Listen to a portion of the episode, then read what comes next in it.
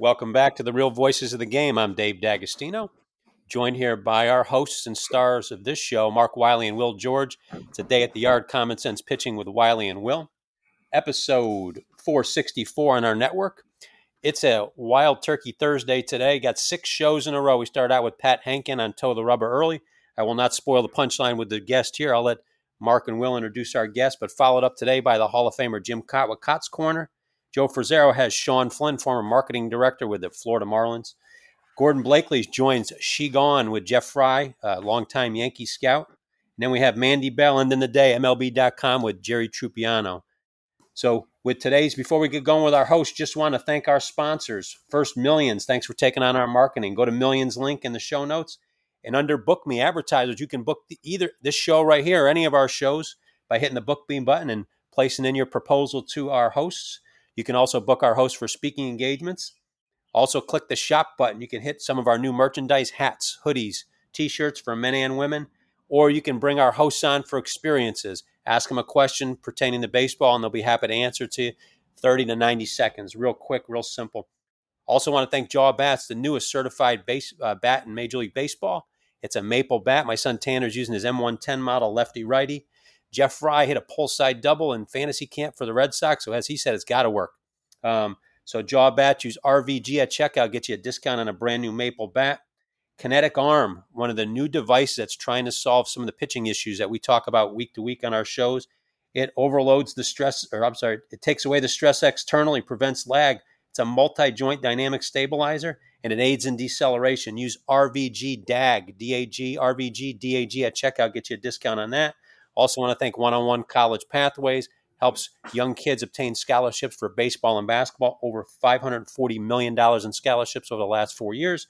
And then our newest one we'll unveil next week, Monet, hair care product, self care product, so they can help baseball guys take care of their hat head. So um, we'll see if that works. I'll try it out on myself first before we experiment on you guys.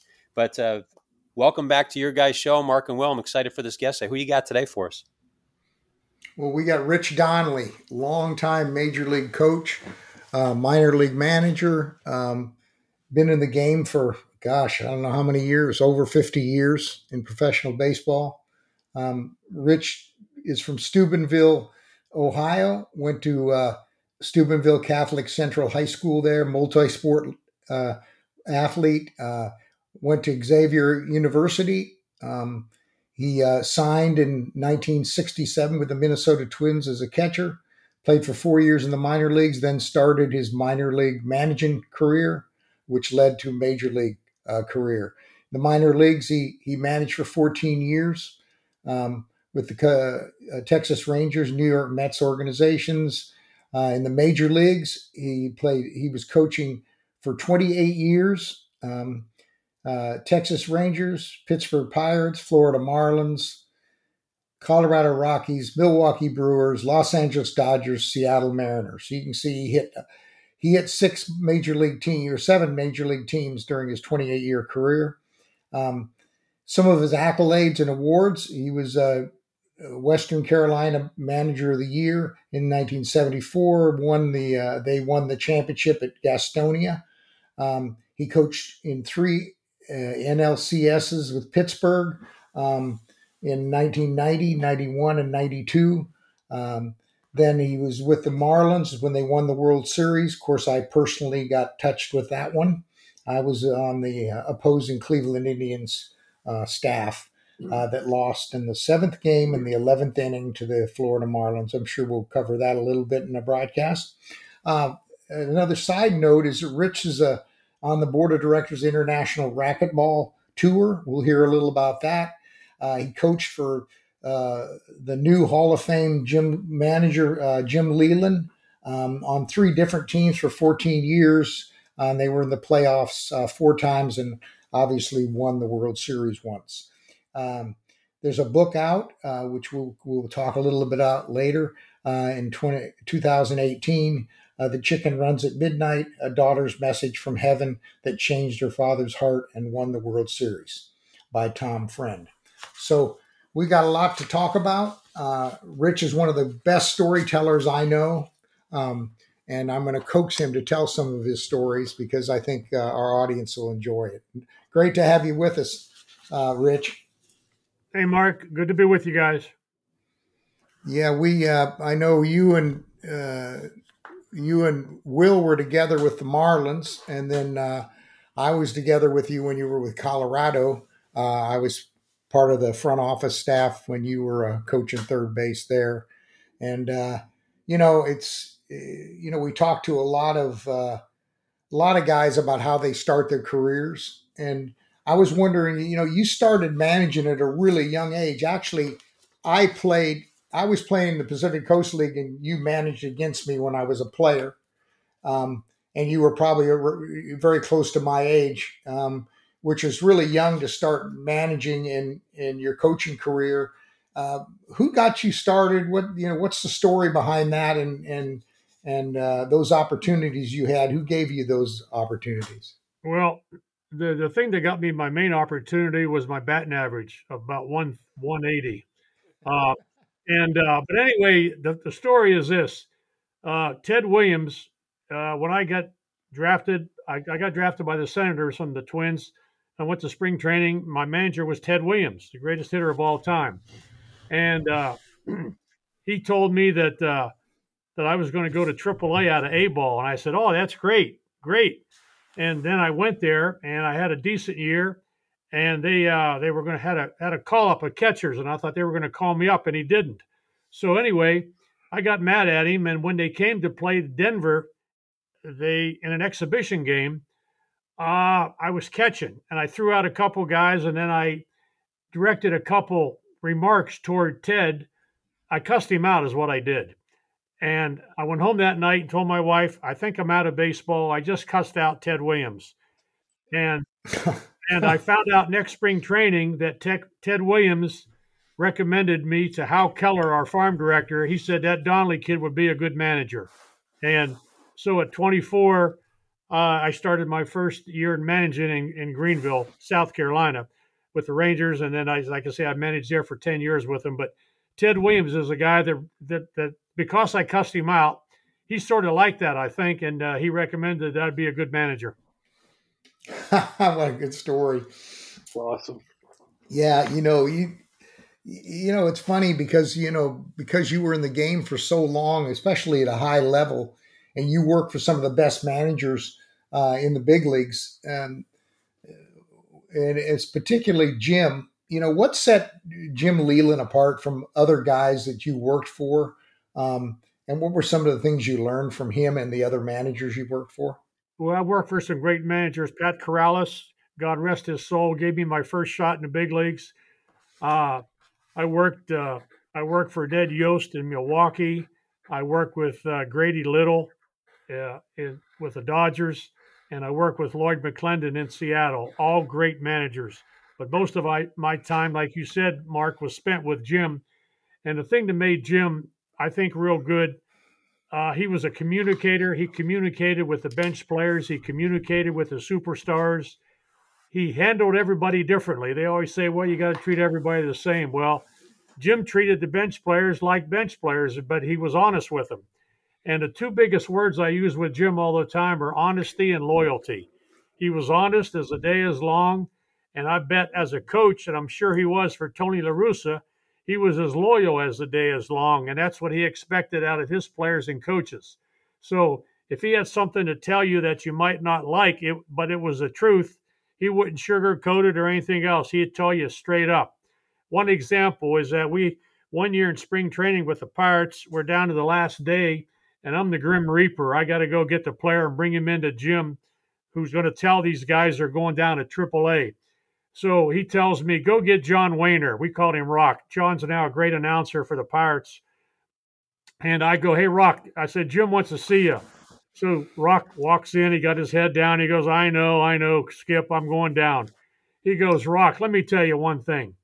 He goes, You can't hit, you can't field, you ain't got no position, you got no power, you got brick hands, but you're on my team. And that that was Jim's way of telling him that you're you're not great, but I like the way you play. You're a good utility man, and you're going to be on the team in the big leagues. But and that's the way Jim talked to his bench players. And if you if you ask any of those bench players, they love Jim because he was boldly honest with them. But the other thing is, and I always talked about, I, I said nowadays they have a they have a brochure that comes out every spring for teams, and on the front cover usually is all the stars on your team. And to be a good manager nowadays, I told Jim, you know why you're good?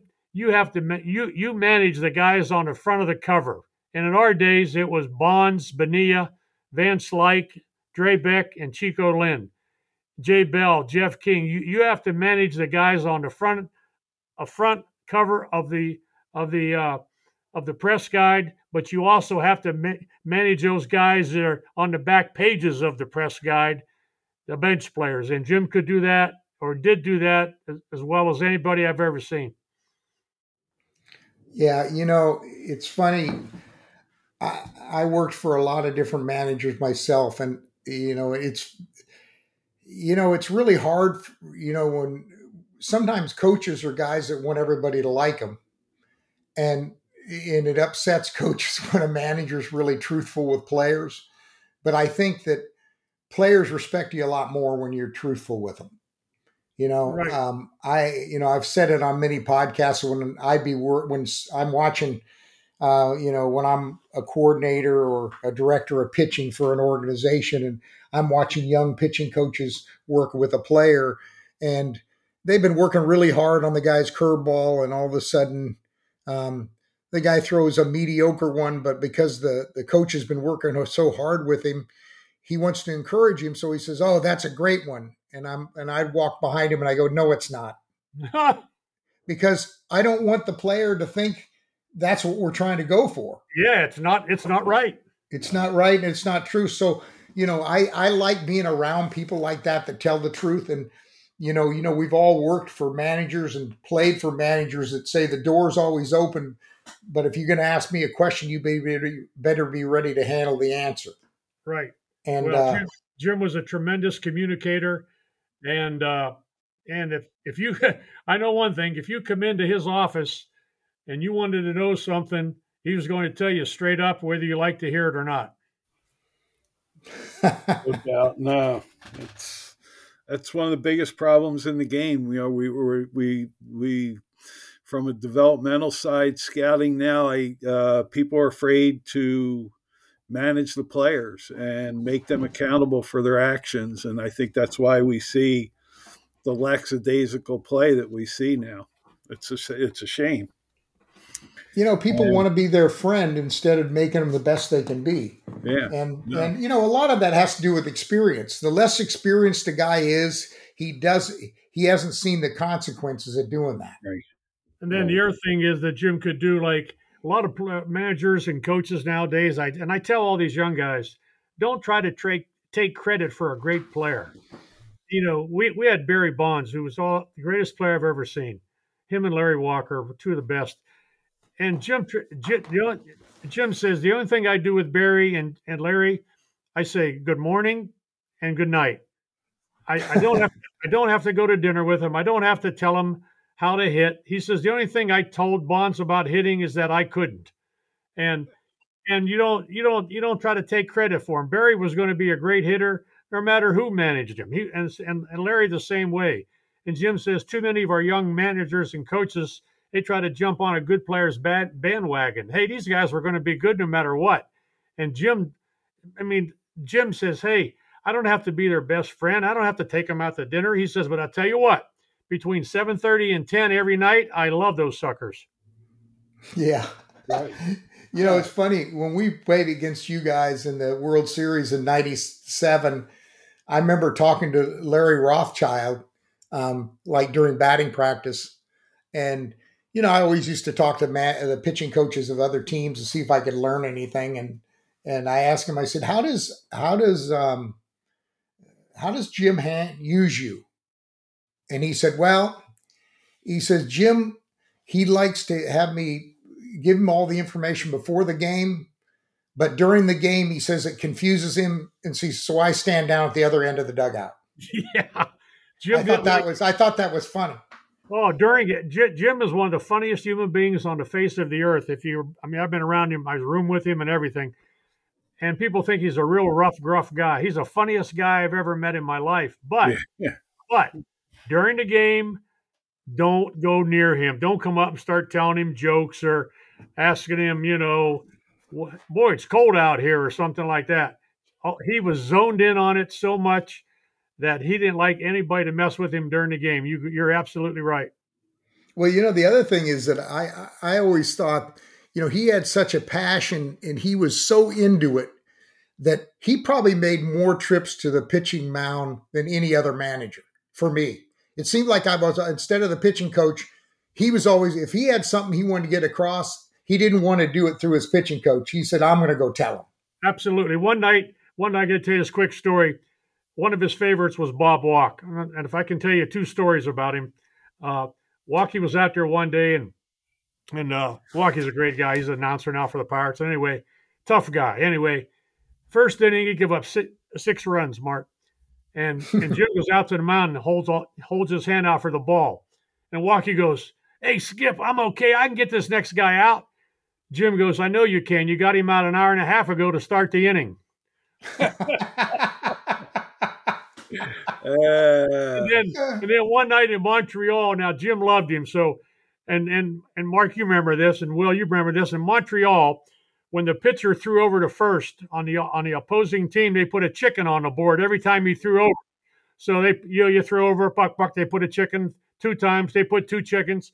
So one night, Walkie's pitching, and Jim's on the bench with our uh, with our great pitching coach Ray Miller. And now in in Jim's uh, philosophy, you're not allowed to throw to first unless he tells the catcher to throw to first with a signal. So he's sitting there. They get a guy on first. Walkie throws over, and they, they put a chicken up on a bark. Buck, buck, buck, a chicken. Next pitch, he comes set. He throws over again. Buck, buck, buck. They put two chickens up on the board. And and Jim and Jim tells Ray, he says, Ray, go out there and tell that SOB if he throws the first one more time, he's going to AAA. So Ray runs out there, and all of a sudden you see him laughing on the mound with uh, with Walkie, and, and then and then Ray he's jogging back to the dugout and he's laughing. And Jim goes, "What's so funny? What's so funny?" He goes, "Well, Skip," he goes, "Walkie found out that the record on on the board with, for chickens was seven, and he's trying to get to seven, and he only got the two. Right, right in the middle of the game, you know." that's great. But Uh. but Jim understood that, and, you know, and it it was fine. That's Right. funny, man. You know, you, you know, Rich, and for the people that are listening, you were there for uh, the Bonds incident in spring training, and uh, what Barry said later, what that did for him and his career, as we talked about earlier, about people just being honest with people and being straight up and forward, and what Jim did at that moment, uh, you know, helped Barry Bonds, you know, be be the great player that he ended up being. And You're exactly uh, right, Will. And if I could tell you another story about that day, we had a rule that uh, when we when we stretched in spring training, we stretched in right field usually, and the rule was no photographer or press could be in fair territory. Well, Barry had his own photographer out there taking shots of him, and our great coach Bill Virdon, he Right. told the photographer, "Hey, you got to get out of here." And, and Bonzi goes, "Oh no, Bill, he he's okay. He can stay here." And Bill goes, "No, he can't." He goes, "Bill, he's staying here." That's when Jim heard it. So Jim comes over, and then you all you everybody has heard Yeah. the, the you know Jim. He has 17 bleeps, and he's talking Yeah. and yeah, okay. So that night, Jim and I we stay together at the apartment. So we go back to the hotel. I mean, back to the condo. I'm laying on the floor, and they're showing it on ESPN every other minute. Up, up, up, up. And Jim's laying on the couch, quite casually smoking a Marlboro. And he goes, he goes to me, Rich, you want him? I goes, no, get rid of him. He di- he he disrespected Bill Virdon. Get rid of him. So Jim don't say nothing. Boom. About 10 minutes later, they show it again. Jim has another puff on his cigarette and he goes, Rich, you want him? I goes, no. He disrespected Bill You have you put up with his crap for three years. Get rid of him. So Jim's laying there. He ain't moving again. I get up to go to the refrigerator, and I look down at Jim. I says, "Jim, you want him?" He says, "You're damn right. I want him." That's right. and that year, Will and and Mark, when we won the pennant, Jim Jim Leyland was carried off the field, and Barry Bonds carried him off on his shoulders with Lloyd McClendon, and he's pointing up at him, going, "He's the greatest. He's the greatest." That's so right. after all that, they both had tremendous respect and still do to this day for each other. That's right. You know, those who truly care about you will tell you the truth. oh yeah, and, and you're right about Barry, and and like I say, that's Jim to the T. And Barry Barry loves Jim Leyland. That's exactly right. Wow, that's those are great That's stories. awesome. Jim, Jim, uh, very deserving to go in the Hall of Fame. Yep. Um, uh, he kind of exemplifies what you know we all think a manager should be.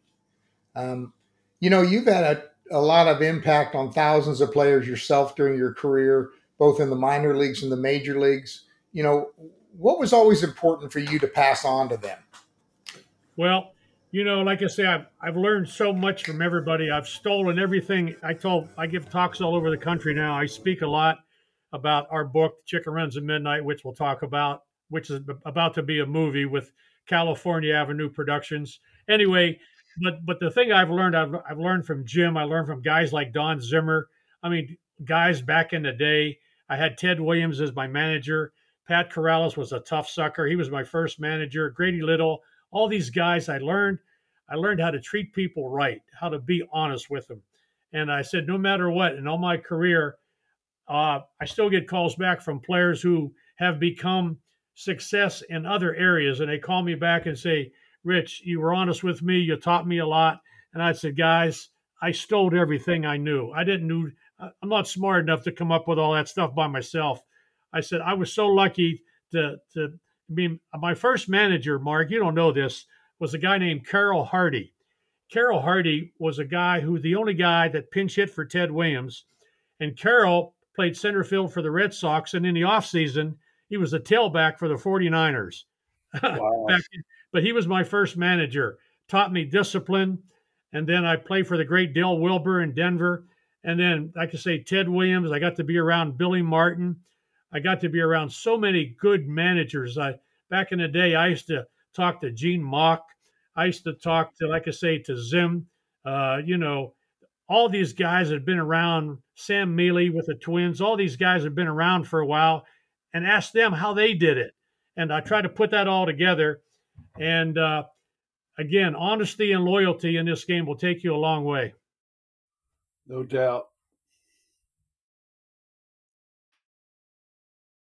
you know it's it's amazing um you're right you know and and how many times have you had guys come up to you and, and say things about something you taught them or said to them or whatever and you don't have you don't remember it at all No, you don't remember I, I- you know i had that with other teams you know guys will come over that I had for a number of years with one team, and he's playing for another team, and they come and go, "Oh, Mark, I figured out what you were saying about that. I finally got it." You know, and I'm going, again. I don't remember saying that, but I guess I did."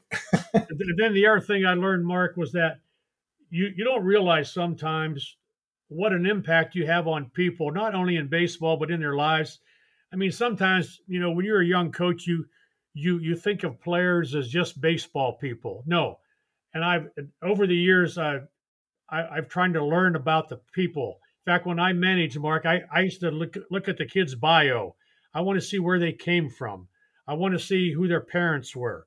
I want to see what sports they played in high school, if they had any other interest. Uh, and I tried to learn about the people. And if, you know, a lot of kids from Latin America, uh, geez, my, my best friend in baseball is probably Mariano Duncan. And geez, I, I mean, I've learned so much about the culture of the Latin American player that I didn't know when I started. And and I did know that, you know, some of these kids come from places where they have they're playing ball with no shoes. They're playing with cardboard, a cardboard thing on their hand for a glove, and what they had to overcome to get to the States and become good players. I never knew all of that when I started. So I tried to go more personable the longer I stayed in it, and and I enjoyed it learning about these guys. And some of these guys who I thought were were, were dummies and everything, crap, they end up being the presidents of universities and stuff. I mean, they shocked me, but but I didn't know that. I thought they were just baseball players who didn't make good decisions or something. I didn't even know they had another life.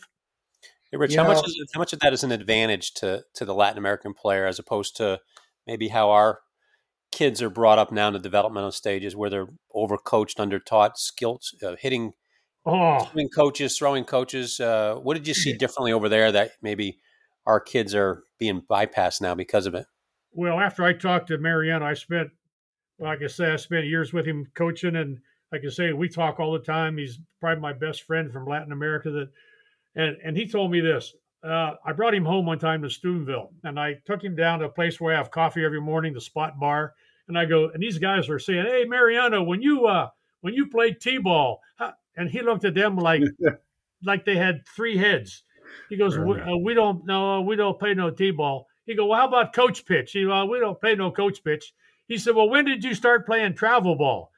He said, "He said he said travel ball." He said the first time I played travel ball was when we went from LA to Chicago when I was in the big league. That's travel ball.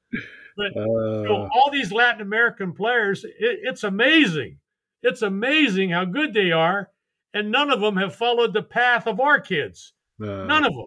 They don't play uh, travel ball. They play baseball. They just and, go play. Yeah, and if if if you just had to play travel ball to get to the big leagues, I say there's an awful lot of kids in this country to play travel ball that never sniffed the big leagues. So it's not all about that. It helps to a degree, but it, but it's not the ultimate that you have to do it to get there.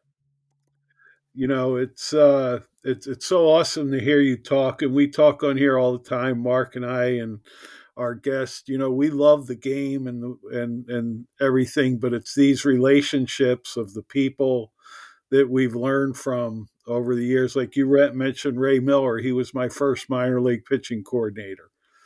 Uh, I learned so much about pitching from him. I uh, I played for Mark uh, and uh, his first year managing.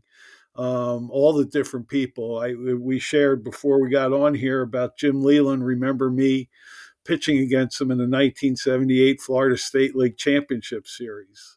Yeah. You know, uh, just you know those are the relationships and the things that bring our passion for the game when we walk into a ballpark and if i see you or i see jim in pittsburgh uh, you know you smile you know? You go oh gosh this is going to be a good day a good oh, week yeah. at the ballpark. Absolutely. And, uh, you know and and I, I don't know if the people that run the game realize that now you know that's where all of our passion is and that's why we love the game. We love right. to talk about the game. We love to help others get better at the game. We love to hear the stories that might something might click in in your head as a young player from a story a coach told you. So right. Yeah you're exactly right. You know uh, rich you you know th- this is a, you know and i vaguely remember somebody telling me about you as a great racquetball player, and I see on the board of the International Racket Tour. You know, how did you get involved with that, and how did this racquetball thing come about? Well, when I was younger, Mark, I played a lot of handball in college. My one of my my my doubles partner was a national runner up, and then I switched to racquetball, and it's just a perfect game for me. Uh, God blessed me with some good reflexes and good hands, and it just fit. I started playing, and then I got to meet one of the greatest racquetball players of all time. His name is Sudsy Monchik, and and and Sudsy uh, and a kid by name of Jason Mannino, and they were the two best players back when I was like in all playing pro ball. And when I went to Denver, I got to meet him. Not only meet him, I started playing with him, and then I got with the commissioner, a guy named Dave Negretti, and they says, Rich, why don't you be on our board? You're, you know, you're coaching, you understand stuff, and why don't you be our, our, you know, be on our board? And and I, I said, I'll make you a deal. You set me up to play racquetball in all the cities I go to with some guys I can play with, some open and pro players, and I'll do it. And I did. And uh, I don't do it. I'm, I'm sort of an advisor now. I still talk to the guys on problems that they have, but there's a racquetball tour, just like there's a golf tour for the girls and guys. Wow. And and I love the sport because it's individual. It's you, it's you, it's you against one other guy, and it's uh, there's no excuses. There's no coaches. There's no hey why am I why am I hitting seventh instead of not third? Uh, you know all this. It's just you and I, I still play. I play five days a week. I love it. I follow it. And it's like I say, it's been my passion since, uh, oh, my Lord, for 30, 40 years ago. And I, I've, I've got a number of baseball players to play it. And of course, the great, the greatest player was Jeff Conine, who was a world champion in racquetball. Yeah. And then uh, back in the day, I got Doyle Alexander, who was a great pitcher for the uh, for the Tigers and for the Rangers, and I got in the Dodgers, and I got Doyle to play it and he told me it made him a better pitcher because he he said every time I used to give up a home run, I'd blame the umpire, the catcher, the infielder made an error. He said after I learned to play racquetball, I, I blamed myself and I became a better player. And I said, that's great that you that you took what you learned from racquetball and applied it to your career. So to me, it, it's just a great sport. It keeps you in shape, and uh, like I say, it's it's my passion to this day. I mean, Jeff's wife played too, right? Correct. They were national champions. I told somebody this is crazy. They were national champions in doubles, mixed doubles. They both took 10 years off and came back and won it again. That's how good they were. Wow. Wow. Wow. wow. You know, I know people that are good, you know, really good, uh, so, and they're playing against somebody that's not as good. You don't have to move that much because you know where to put the ball. Well, I'm 77, and I'm glad you brought it up because I'm going to brag. The other day, a guy came in, a friend of mine. He was the national or no state runner-up in Florida, and he was a state champion the last two years in West Virginia. He's 48 years old, and he walked into the place the other day and says, "Hey, you want to play the best out of three? I beat him the first two, and uh, I said, "Good night. I'll see you later." Uh, that's it. you dropped the mic on him no, I dropped the mic and I said, "That's it."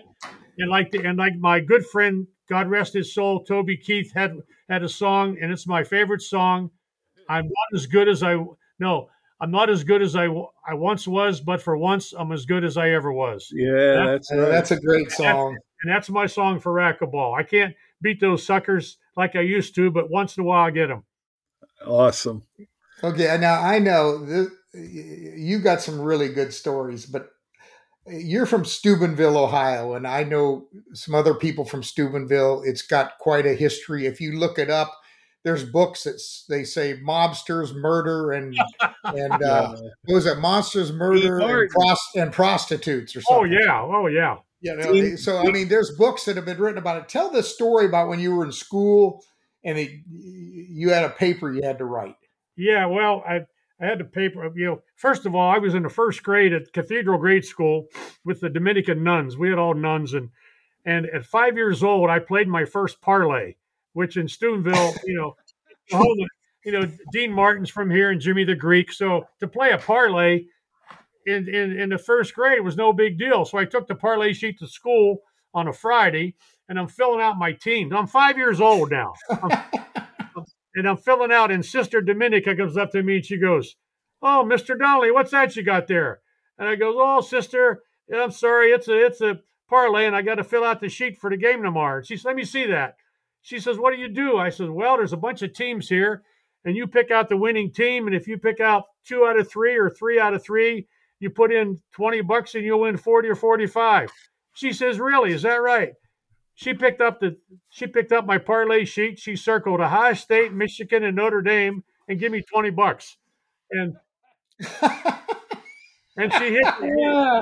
and she hit it. And Monday I brought her back seventy bucks, and she said, "Hey, don't forget next Friday. Let's do this again." that's, that's a great story, man.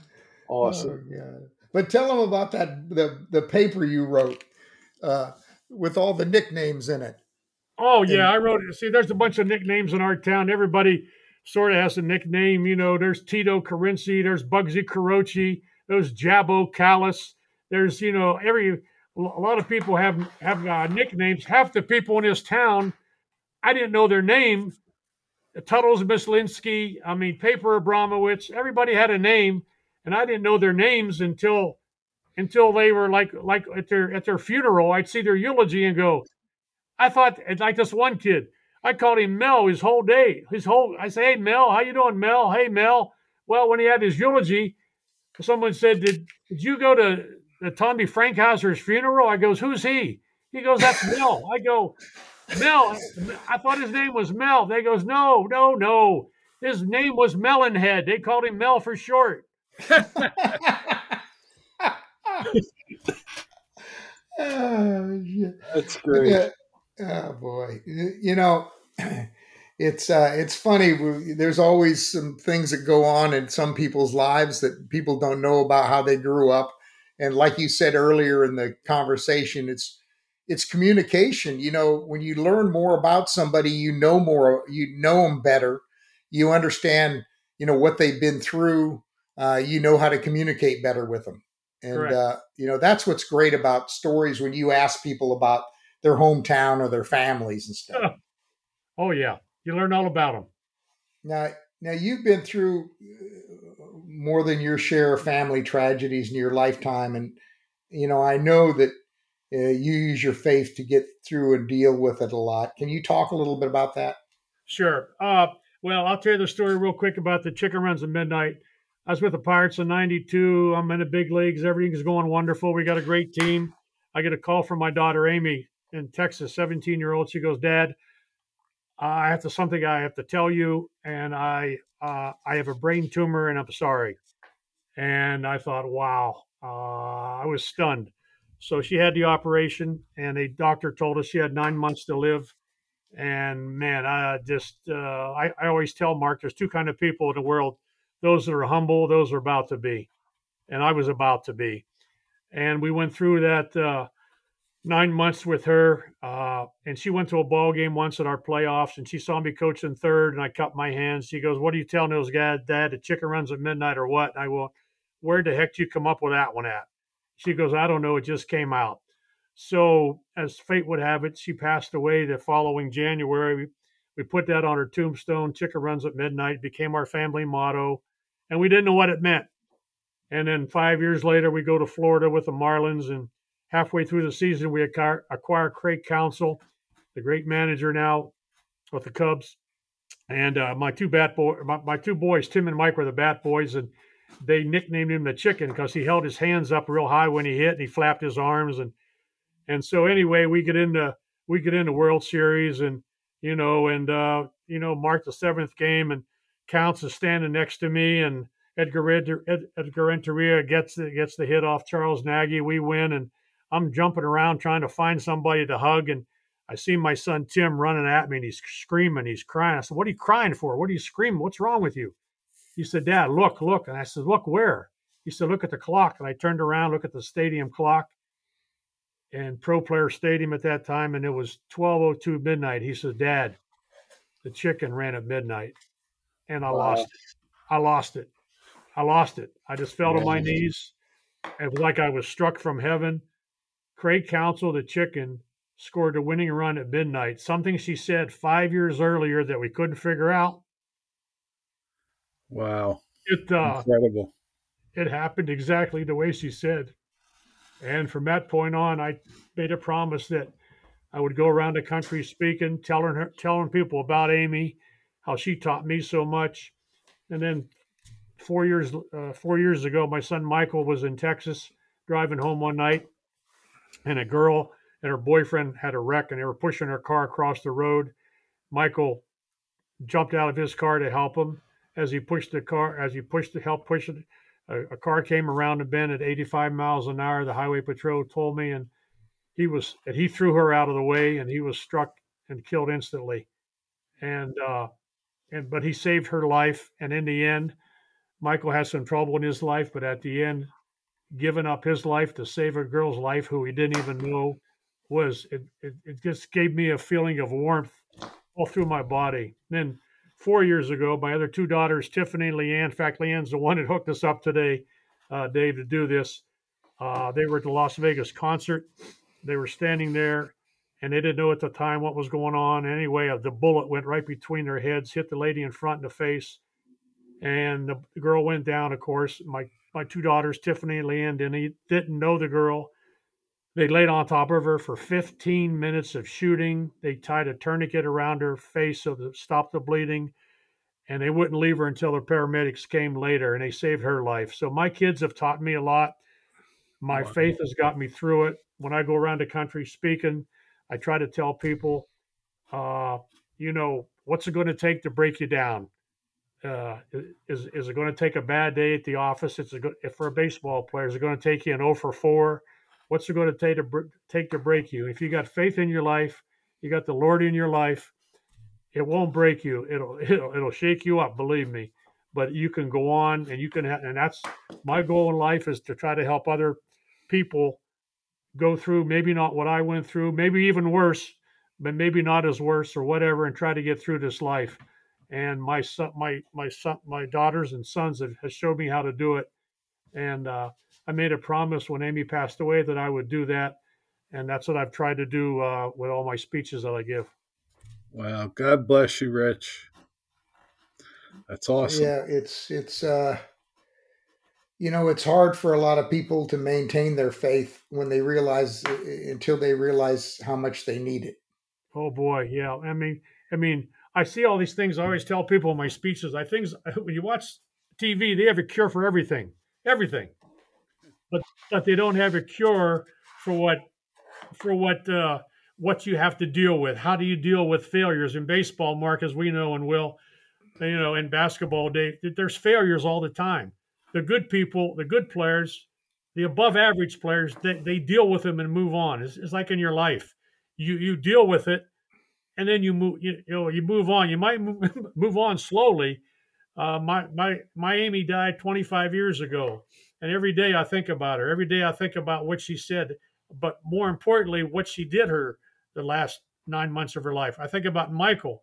What possessed him to throw that girl out of the way and save her? What possessed my two daughters to jump on that girl and save her life?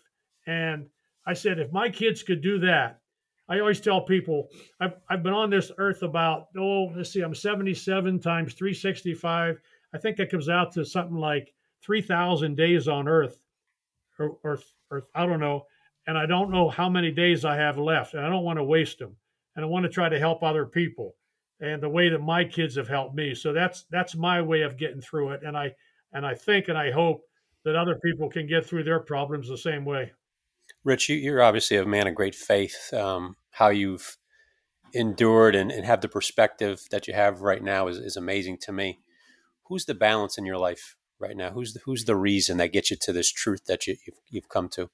I think it's it's Jesus Christ. You know, when I was little, I was brought up a strict Catholic, and then I got away from my faith, uh, Dave. I got a, you know, I was way out of the baseline, I say, and then I got, and then I needed a third base coach to get me back in the baseline, and and uh, and then I, I, I, I, tell people all the time, they laugh. I said I have two of the most wonderful wives in the world, wives in the world. I married my first wife, and later we got divorced. All my fault. And I married my second wife, who's now a Bible translator. That's what I needed in my, and she has taught me. She hasn't told me one thing. We, we've been married 35 years. She hasn't told me how to be in one thing that that you do in life, but she shows me how to do. She shows me how compassionate she is. She shows me how nice she is. One day I come down, I come downstairs and and I I have dishes that I use, you know, you know, and she she has her nice dishes upstairs, and I have nice ones down here, and all my dishes were gone. And I went, "What the heck did you do with my dishes?" And she says, "Well, I found out there was this family at church. They had nothing." So I took all, I took all these dishes and gave them to them. That's what kind of wife I have. And uh, like I say, I've learned so much by my wife, by by example, by my kids. Uh, and if you don't have something inside you, and, and I say something, um, the faith, faith means you believe it, and and you don't really ha- have a lot of proof for it, but you just believe it. That's what faith is. And I can say I've been blessed with so many wonderful people in my life that I I I truly believe that I owe a debt to everybody I meet because I've been given so much. I've having so much good happen. Everybody says, "Well, you had this and you had that." Yeah, but I've had so much good happen that I owe a debt to everybody I've met that has helped me along the way. And all I'm trying to do now is is, is just pay it back. I get up every morning. I thank God. I thank Him for everything that He's given me. What can I do today to maybe help somebody out? Maybe a kid, maybe a young kid playing ball, or maybe a you know a grandfather or or somebody dealing with illness. And that's i don't know that's just the way i roll in my last years. I think it's great that's that's a perfect way to to end the messaging to our show. And unless uh, mark and will you have one last question or rich is there anything that we missed that you you want to get across to our audience of six, 68000 now 74 countries? Um, i think that's a great way to wrap uh, tremendous inspiration, Rich. God bless you, and um, uh, God bless the good Lord up above that guides us to do the right things, and you're certainly doing them. Yeah, without a doubt. Yeah, Dave, thanks so much for coming on. Um, yeah, I knew I knew you'd be a great guest. You, are one of the better baseball storytellers, and uh, and you're better inspiration for life. Thanks, well, thank thanks you. so much for coming on. It's been a pleasure to be on, guys. Thank you hang with us for a minute. And I will. before I forget, now I know we talked yesterday about it and a little bit pre-show. Make sure you give my my love to the Rapellas, Gary, Magdalena, I Liz. I, I, forgot Stephen before. Stephen did an internship Steven. for me in scouting. Yep, yeah, when he was in college. His dad called and said he needs to do an internship. Do you have something in scouting you could give him with basketball? And I, he worked for me for a year. And oh, uh, they're a great family, and uh, I, I will convey that message. Those are Steubenville's finest right there. I, I love those guys. And then to our audience of 68,000, thanks so much for, for joining us. This is uh, show number two on what we call Wild Turkey Thursday. Here's six straight shows.